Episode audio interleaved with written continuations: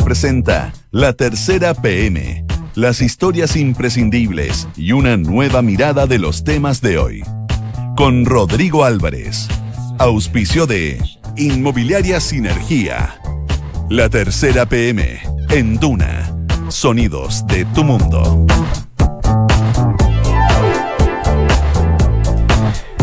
Son las 2 de la tarde en punto. ¿Cómo les va? Muy buenas tardes. Bienvenidos a la tercera PM acá en Radio Duna por el 89.7. Jornada de día miércoles, bien agitada eh, y bien calurosa además. 28 grados de temperatura esta hora en Santiago, en la capital del eh, país, máxima que podría subir hasta los 30 en el transcurso de esta tarde, de acuerdo al informe de la Dirección Meteorológica de Chile. Hartas cosas que ir revisando, que ir analizando, eh, a raíz de, por cierto, los títulos que trae hoy día la tercera PM, por lo pronto además muy pendiente de lo que está pasando en el centro de Santiago, más al sector oriente, ahí cerca del em, Costanera del Mall Costanera, donde ya se ha generado el, llamado a una marcha que partía a las 2 de la tarde y que tiene las primeras manifestaciones y también eh, los primeros altercados con carabineros. Ya le contamos de eso por ahora. Yo le cuento cuáles son los títulos que trae hoy día la tercera PM.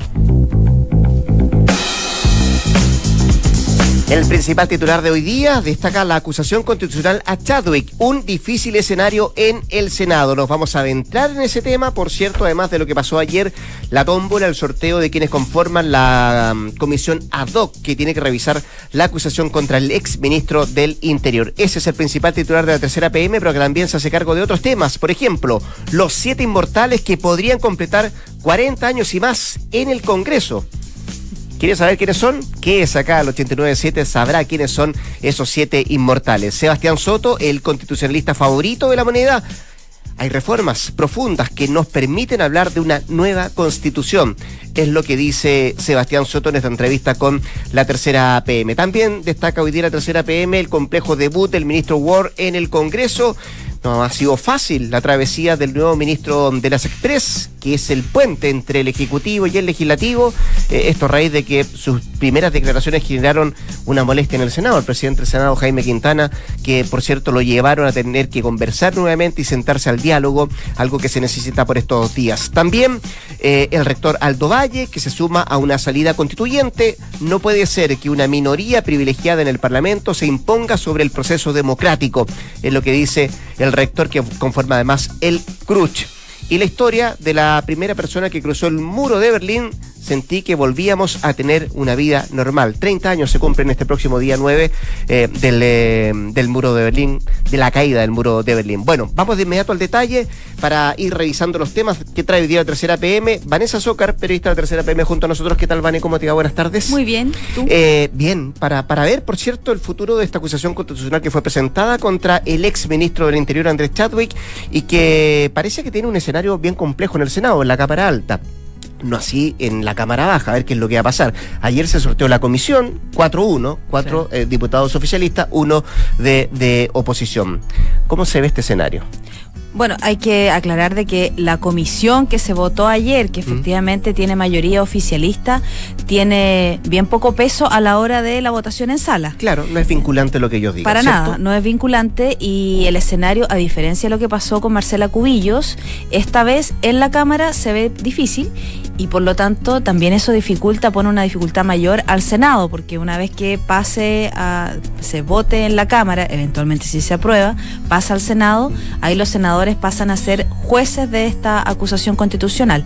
Y efectivamente en ambas cámaras se ve difícil, primero porque el gobierno, a diferencia de lo que pasó con la señora Cubillos, no tiene votos descolgados eh, ya anunciados, o sea, eh, recordemos que Claudio Alvarado, a pocos días de, y Blumel, a pocos días de que se presentó la acusación, decía, contamos, necesitamos seis votos de la oposición y más o menos ya tenemos, cifras más, cifras menos, lo consiguieron por eso trajo tantas loas para Claudio Alvarado. Sí, eh, y ahora no estará Alvarado. Y ahora, claro, además que no va a estar Alvarado y ahora hay, hay votos de C que son firmantes incluso de la acusación, entonces eso abre la posibilidad de que esto se apruebe en la Cámara y pase al Senado. Y en el Senado, la verdad que eh, el escenario se complejiza porque por la situación. Hoy día, eh, ministro, es ex ministro eh, Andrés Chadwick, no es el mismo peso que tiene votar con, contra un ministro en ejercicio. Eh, el despliegue de la moneda, por ahí lo decíamos también, ha sido más discreto para la defensa. en la Cámara, en el Senado, y los senadores dicen, bueno, en privado dicen, bueno, si esto pasa, se vota en la Cámara y se aprueba, queda con poco margen el Senado de, de votarlo en contra.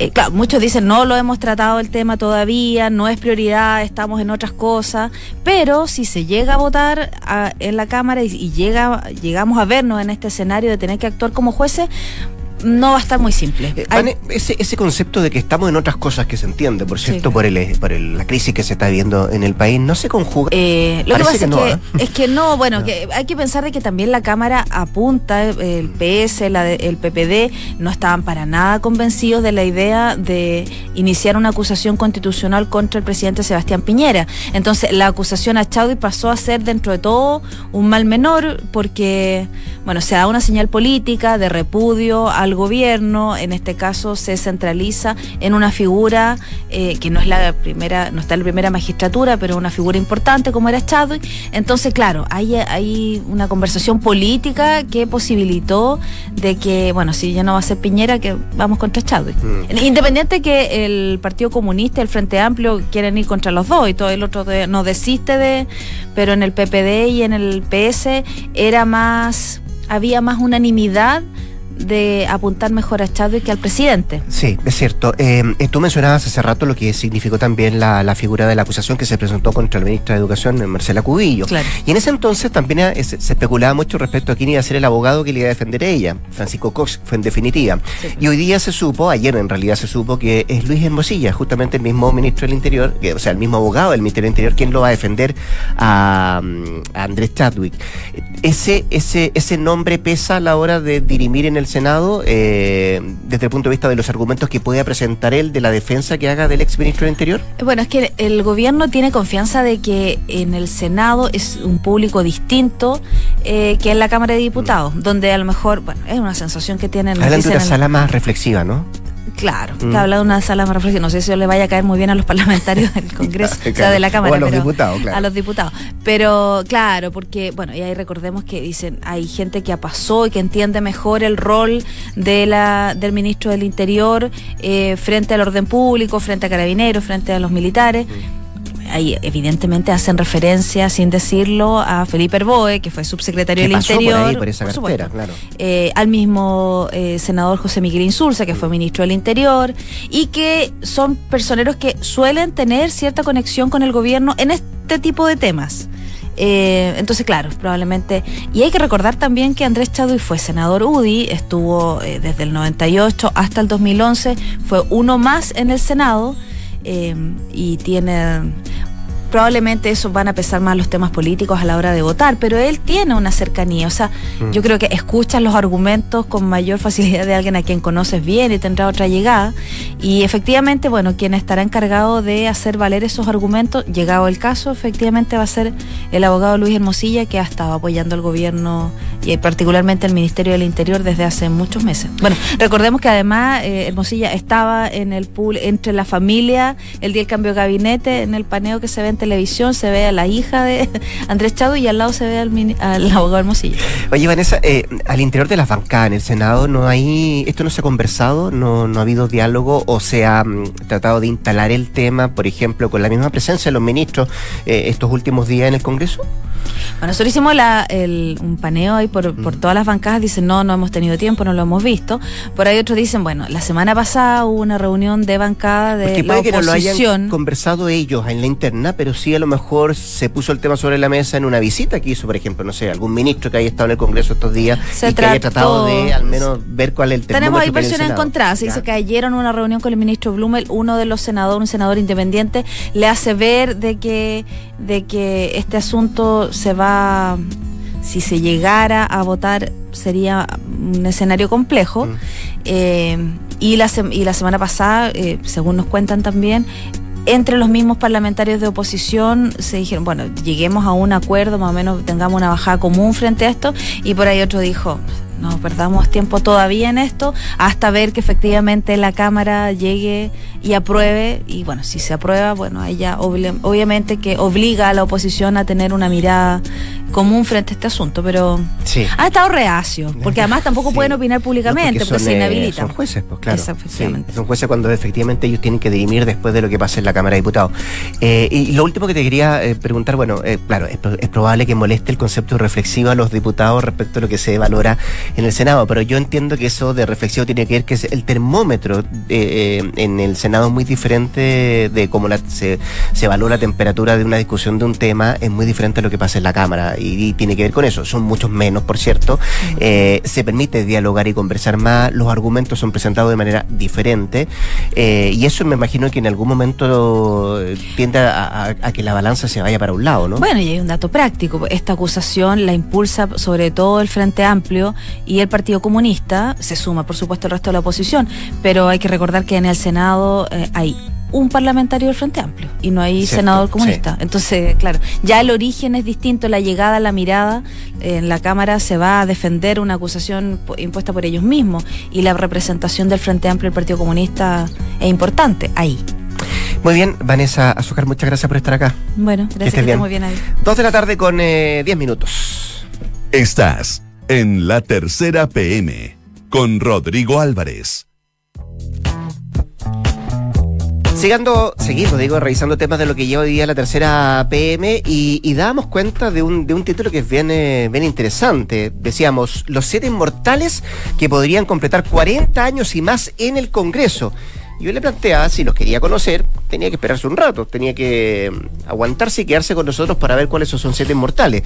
Y don Sebastián Minay, que es periodista de la tercera PM, nos va a develar quiénes son esos siete personajes. Esto en el contexto, además, de lo que estamos viviendo, del límite de la reelección parlamentaria, que es algo que se aprobó en la comisión, que es un proyecto además que lleva harto rato en el Congreso, eh, que no ha prosperado, pero que hoy día, a la luz de lo que estamos viviendo en nuestro país, no solamente surge eso, la reducción de la dieta parlamentaria, sino que también poner el límite definitivo a la, a la reelección de, de, los parlamentarios. Y además sigue haciendo ruido porque además ya hay algunos que han firmado una especie de compromiso para aplicar este límite a esta reelección parlamentaria y le dicen la firma de un compromiso sin letra chica. Encabeza ese grupo de eh, parlamentarios Pepe Out que también lleva bastante rato en el Congreso. Don Sebastián Minay, ¿cómo está usted? Buenas tardes. Eh, muchas gracias por estar acá. ¿eh? Gracias por invitarme. ¿Cuál es el trabajo que más te, ha durado? Estaba pensando eso yo. ¿En esta radio? No, no, en eh, cualquier en tu vida. El, trabajo que más te ha durado. ¿Cinco años, cuatro años? No, dieciocho. Dieciocho. En mi caso, sí. Ya. ¿Estoy en esa lista? No, no, no. Yo, yo, yo, pensaba lo mismo. Yo dije la pega que me ha durado ocho. Ah. Debía, debía, me cambiado antes, mucho antes, ¿cierto? Mm. Pero palidez, cualquier, cualquier. Esto está a otra escala. Esto está a otra escala. Buena pregunta, sí. Eh, esto está a otra escala. una, estuve diez en otro. Y dieciocho es mucho, ¿no? Es bastante. Es bastante. A lo mejor la generación antes, nosotros, claro, hacían carrera, carrera toda la vida en la misma empresa. Yo soy de una generación que está acostumbrada a cambiarse más rápido, pero vaya a preguntar a los parlamentarios 40, 44 años. Hay que ser justo. El que prendió la luz fue hoy día Axel Callis, que lo puso temprano en Twitter. Eh, siento que ya que, había que cortar un poco este esta dinámica de eternizarse del poder. Los parlamentarios son un símbolo del descrédito de la política y siempre está este, este, este, este círculo que no termina nunca, en que ellos mismos tienen que regular, autorregularse. Eh, si se baja o no se sube la dieta. Todo eso depende de iniciativas de los parlamentarios, depende de la decisión de ellos momento de votar, digamos. no solo eso, pero además también porque la, historia reciente del Parlamento es bien nueva. Si después de la dictadura, claro, claro, te das cuenta que. Hubo un recambio en las últimas dos elecciones, porque si uno miraba, yo me tocó cubrir el Congreso cuando existían los senadores designados. Claro. Bueno, estamos hablando del 90 para adelante. Claro, claro, claro, claro, claro. Hubo una, una, después de que se acabaron los senadores designados, eh, hubo una suerte de, de renovación, pero todavía queda harto parlamentario y bueno, parto haciendo un mea culpa en el apuro, son ocho los inmortales. Mm. Un, un, sumaste uno más. no, me comí uno. Así que saliendo de acá voy a enmendar la nota para los que están leyendo. Un, lector muy amable me acaba de hacer el punto. ¿Ya? Porque claro, son ocho los parlamentarios que se encuentran ya sea en la Cámara o en el Senado, que están ahí de forma ininterrumpida desde el año 1990. Ocho. Ocho. Ocho que puede, que algunos están todavía en la Cámara otros hicieron su upgrade en algún momento desde la, desde la Cámara de Diputados hasta el Congreso. Eh, claro, hay algunos que han quedado fuera por un margen súper estrecho porque alguna vez perdieron una reelección o alguna cosa así, pero bueno, ahí el listado está, en el Senado todavía está. Esta es la lista de los ocho. Claro, porque vamos a hacer un reloj de tambores, los nominados son... los nominados, está bien, la lista los, de los, los, nominados son, ahí tenemos eh, primero al senador Jorge Pizarro, que fue primero diputado, y luego senador, digamos, siempre por la cuarta región. Eh, siempre por la zona de Coquimbo, además. Exactamente, está él. En el Senado también está Juan Pablo Telien Morel. Por la región de por O'Higgins. La región de O'Higgins, sí. sí. Eh, que también partió como diputado el 90, llegó como senador. Eh, claro, algunos también le echan de que el inmortal porque ha pasado por numerosas crisis políticas, otros le dicen Jesucristo por el aspecto, porque, y porque, sí, porque, es, porque inmortal en el fondo, ha enfrentado un montón de polémicas y siempre, y siempre, siempre, siempre, siempre, siempre libre, li- li- li- li- libre internet. También está en el Senado Víctor Pérez Varela, eh, UDI, De la UDI, claro. que fue diputado antes, Por el norte, ¿no? eh, no, la octava La región. octava. Eh, incluso hizo dupla, ¿te acuerdas cuando estaba la época de Pérez y Pérez, la Lili claro, Pérez? Pérez, sí. Y en el Senado también, que, que, que, bueno, aparte, aparte de ellos queda también el senador José García Ruminot, de también.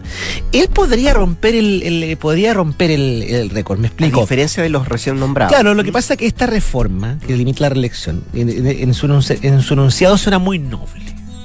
Porque dice, vamos a limitar la reelección de los parlamentarios, que es lo que pide todo el mundo. Pero en su contenido eh, no es tan noble. Por eso, por eso porque, yo de la letra chica que sí, porque es la- claro, porque la letra parlamentarios, chica ¿no? de ese proyecto Mm. No establece que, oye, se pone automáticamente fin a la reelección de los parlamentarios, sino que te dicen, a contar de la próxima elección, Ya. los diputados se pueden reelegir un máximo de dos veces y los senadores una vez. La mayoría de estas personas, bueno, para no ser injusto, termino con la, con la nómina. Entre los senadores está Carlos Monte del PS, y entre los diputados está René Manuel García de Renovación Nacional, Patricio Melero de la UDI, José Miguel Ortiz de la Democracia Cristiana, que constantemente mencionaba como el diputado con mejor asistencia. Cierro la idea. La mayoría de ellos termina su periodo el 2022. En el caso de los diputados, se pueden elegir dos, peri- dos periodos más. Cada periodo dura cuatro años, o sea, son ocho. 2022 llegamos al 2030. En el caso de estos diputados que acabamos de Y mencionar. senadores también. perfecto, 2030. La ya. excepción es eh, René Manuel eh, José García Ruminot, senador de Renovación Nacional, cuyo periodo no termina el 2022, sino que el 2026. Los senadores eh, se pueden reelegir una sola vez y el periodo dura ocho años, el doble que los diputados cuatro. Su caso tendría que colgar el traje parlamentario el 2034. 2034. Como que- 2034. Mm. 2034. eh, Yo a lo mejor no sé si voy a estar, mm, no sé si me han jubilado por las fuerzas para entonces. Pero serían 44 años. Y se ve tan, y tan lejano que se ve el 2034. Lo mismo pensaba yo cuando sí. era chico, en el año 2000 íbamos a volar, pero yo, por lo visto no hemos, no, no- no hemos volado. Bueno. Oye, pero eh, eh, y, y- y- yo alcancé a hablar con tres de ellos nomás porque la mayoría estaban en la comisión mixta de presupuesto, asesores siempre te dicen, pero si el senador se saca la mugre. eh, la mayoría, ninguno de ellos, pese a la, a la- a la- a la mala imagen que tiene el Congreso, en el caso del diputado Melero, senador Letelier, y el otro era el diputado García. Ay, esa vergüenza de estar tanto tiempo. Siempre el argumento es, a mí la gente me eligió, me eligió con un binominal, y me siento orgulloso de lo que estoy haciendo. Siempre he estado a favor, es más o menos la, mismo, la misma respuesta, siempre he estado a favor de que se limite la reelección.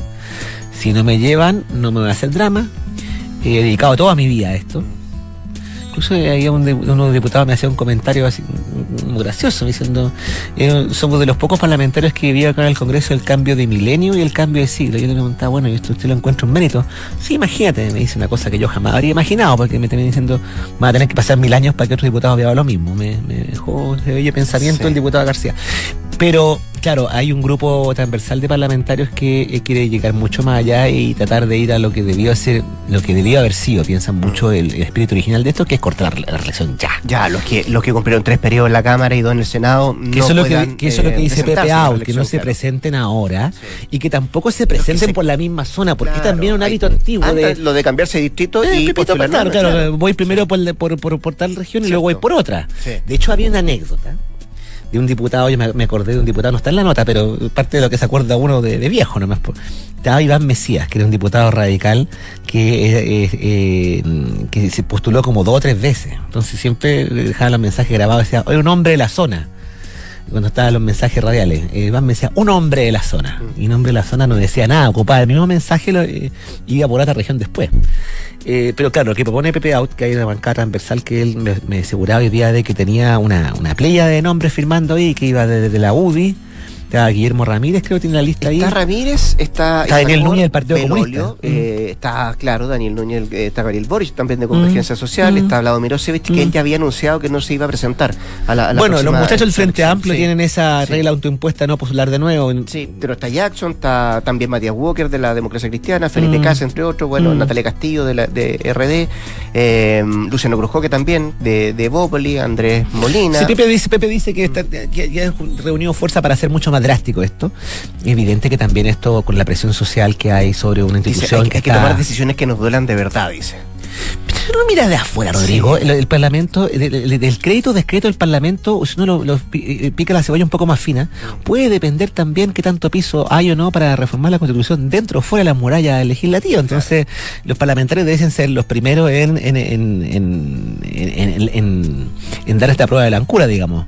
Que sería bien, eh, pero sería de este tipo de cosas que jamás no habríamos imaginado, que se autorregule, que se autolimite en ello el periodo. Vamos a ver si se impone este proyecto ya criticado por el Letra Chica o esta cruzada expiatoria de, de, De sí. Aut y compañía. Eh, vamos a ver cómo, cómo, cómo avanza esto. Sí, bueno, pasó a la Comisión de Constitución, ¿no? Mm, sí, sí, sí. Bueno, y el ambiente está como para hacer un poco más drástico. De... Se podría hacer más. Sí, puede ser. Mm. Y, y también. Pasa lo mismo con los alcaldes, entre paréntesis, no hicimos ejercicio hoy día, ¿eh? ¿No? Pero pasa lo mismo con varios alcaldes. No tengo una cifra a mano, pero no son pocos los que Usted todavía... que está siempre bien informado, entiendo que hay algunos que quieren eh, plantear la posibilidad de, de que no haya elección de gobernadores. En alguna clase de rumorcillo corriendo ahí, no me Sí. atrevería a, prestar, a apostar mi plata a, a qué es lo que va a ocurrir, pero en alguna clase de rumorcillo ahí de, de dicho, todo lo, lo- lo que estaba seguro ayer no está No, seguro no. mañana. no Y sabemos pasado tampoco. No sabemos lo que va a pasar en la tarde tampoco. Así es. Sebastián, eh, gracias, cuídate. Tú también. Eh, ojo ahí en Costanera. Sí. Sí, si es que va por esos lados. Vuelvo a Plaza Italia, yo que soy de- Ah, de veras que usted más, más ojo todavía. Va a descansar esta tarde. entonces. Muchísimo. 2 con 20, gracias. Esto es La Tercera PM con Rodrigo Álvarez. Ayer comentábamos que la situación que se está viviendo en, en- el país ha generado postergaciones, ha generado eh, situaciones de suspenso, de suspender algunas cosas que se estaban eh, planteando. De hecho, la cartelera del cine es una de esas cosas. Lo que ha pasado también en el ámbito del deporte, lo decíamos ayer. Se, posterga también el reinicio del torneo local, tuvieron que trasladar la final de la Copa Libertadores que se iba a jugar acá en nuestro país a otro país, en Lima, en Perú va a ser. Eh, y así un sinfín de cosas que se han ido viendo afectadas a propósito de lo que ha significado esta situación de crisis social que se está viviendo en nuestro país.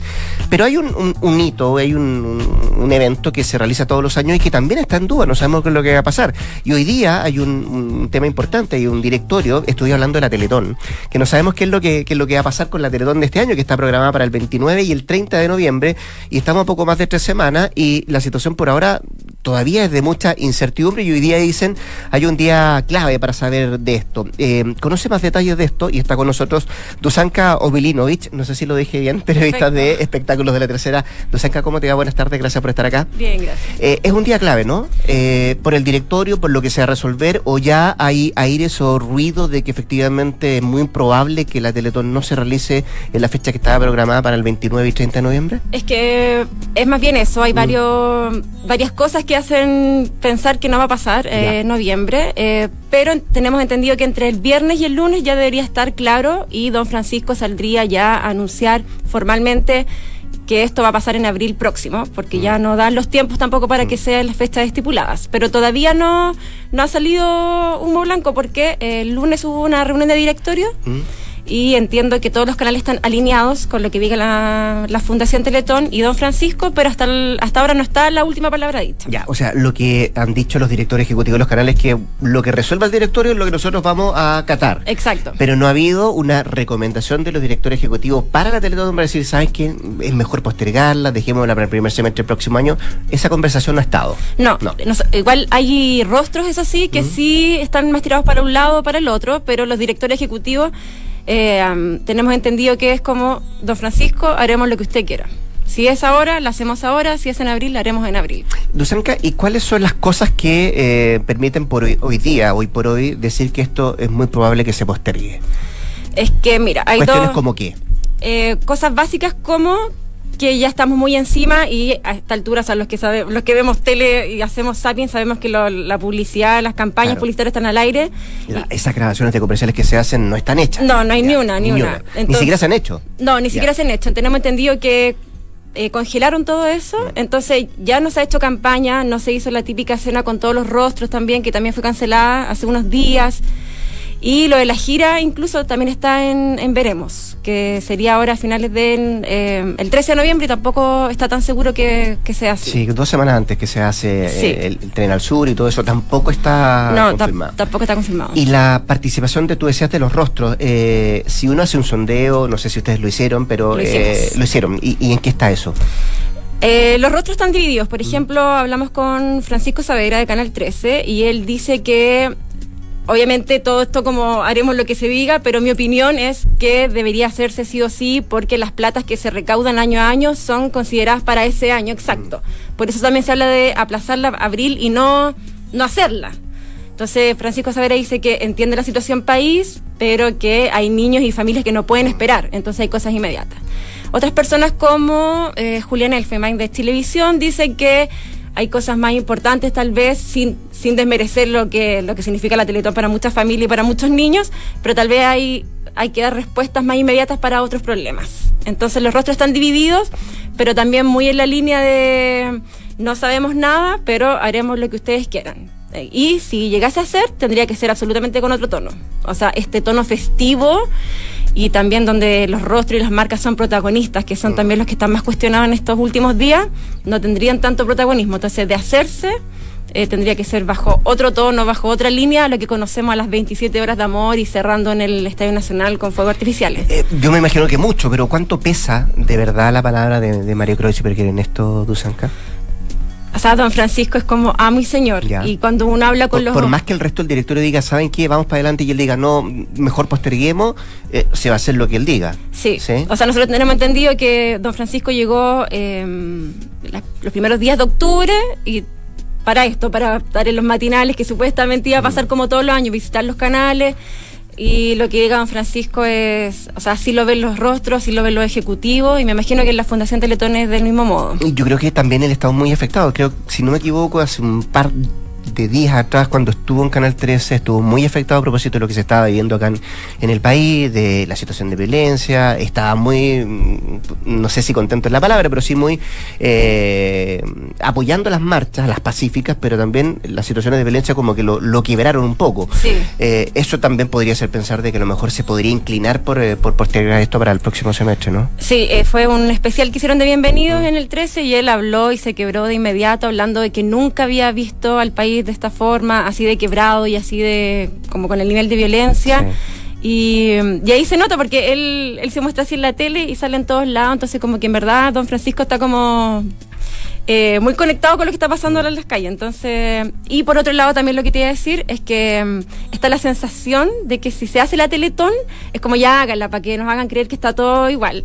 Y Francisco Savera como que ahí dice, no, hay que hacerla por los niños, no porque va a venir don Francisco y nos va a tranquilizar a todos, sino Claro. porque Sí. Por el motivo. Es que hay un, hay un tema y yo no, yo no sé si se, se puede acceder a eso, pero, pero mm, generalmente no, no, no se entiende o no se sabe eh, eh, si estas recaudaciones de año a año permite financiar eh, los proyectos de la Teletón todos los años. No sabemos si lo que se recauda sirve para, para, para, para financiar al menos 365 días, para la creación de nuevo centro. Eh, ese detalle nunca se entrega. Entonces, no sabemos que si hay una cancelación, una postergación de una Teletón que no se haga, cuánto puede influir o afectar efectivamente la- a la Teletón o al desarrollo de, mm, de estos niños que van constantemente y que necesitan de este, de este apoyo, ¿no? Sí, ese número nunca está tan claro. está tan claro. Aunque finalmente después, cuando pasan las 27 horas, a la semana cae el, el monto total y siempre supera eh, la meta que tenían puesta. Pero aún así no está claro cómo se divide, entonces... ¿No? ¿Y cuánto tiempo ayuda a financiar también esa cantidad de dinero? Exacto, pero eh, todos sabemos que la cuenta de la Teletón está abierta todo el Todo el año. sí. Entonces la gente común y corriente como uno puede ir y depositar, solamente que las, las transmisiones para eh, ablandar a esa gente que como que no cree mucho. Entonces, no sé, mucha gente dice que tal vez las empresas deberían eh, como sacar la cara, pero recacan que es el 30% de la meta total, entonces es complicado lo de los números. Entonces, ¿de aquí el lunes se define esto? Sí, se supone que Sí. entre el viernes y el lunes ya tendría que haber una última reunión con Anatel y todos Mm. los canales involucrados. Muy bien, Dusanka Obelinovich, eh, periodista de espectáculos de la tercera, un millón de gracias por haber estado Gracias. acá. Que te vaya bien. Y cuando son las 2 de la tarde con 29 minutos, con esta información, todavía en duda, incertidumbre, ¿qué es lo que va a pasar con la Teletón este año? Nos vamos, dejamos acá la tercera PM. Yo antes, eso sí, quiero, quiero darle un consejo. Usted puede encontrar su futura inversión en Sinergia José Pedro Alessandri de Sinergia Inmobiliaria. Hay departamentos de estudio, un dormitorio y dos dormitorios y dos baños desde, escuche bien, 3.350 unidades de fomento. Puede ir a conocerlos ahí mismo y los puede encontrar también en isinergia.cl. 2.30 hasta acá la tercera PM, que es acá en nuestra sintonía, el 89.7. Ya llegan las cartas notables. Después de eso, la mejor programación musical. Nosotros, cuando mañana, día jueves, sean las 14 horas, nos juntamos de nuevo en otra edición de la tercera PM acá en Duna. Gracias. Buenas tardes.